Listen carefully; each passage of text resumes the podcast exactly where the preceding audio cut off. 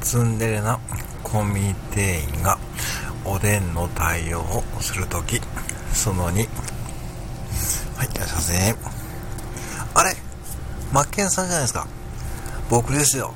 あの、ほら、某心の参考書、高優さんのライブで、いつも一緒に参加しているあのコンビニ親父でございます。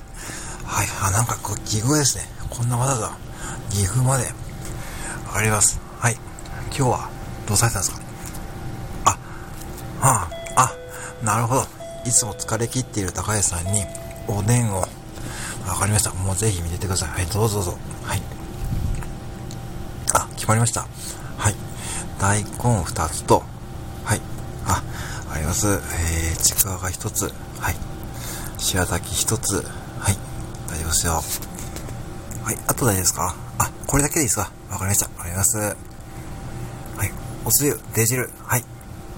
あ、もうマシマシ梅雨だく。はい。もうマシマシ梅雨だく。はい。全然大丈夫です。はい。もうね、高橋さんとかもね、もう溢れるぐらい入れちゃいます。はい。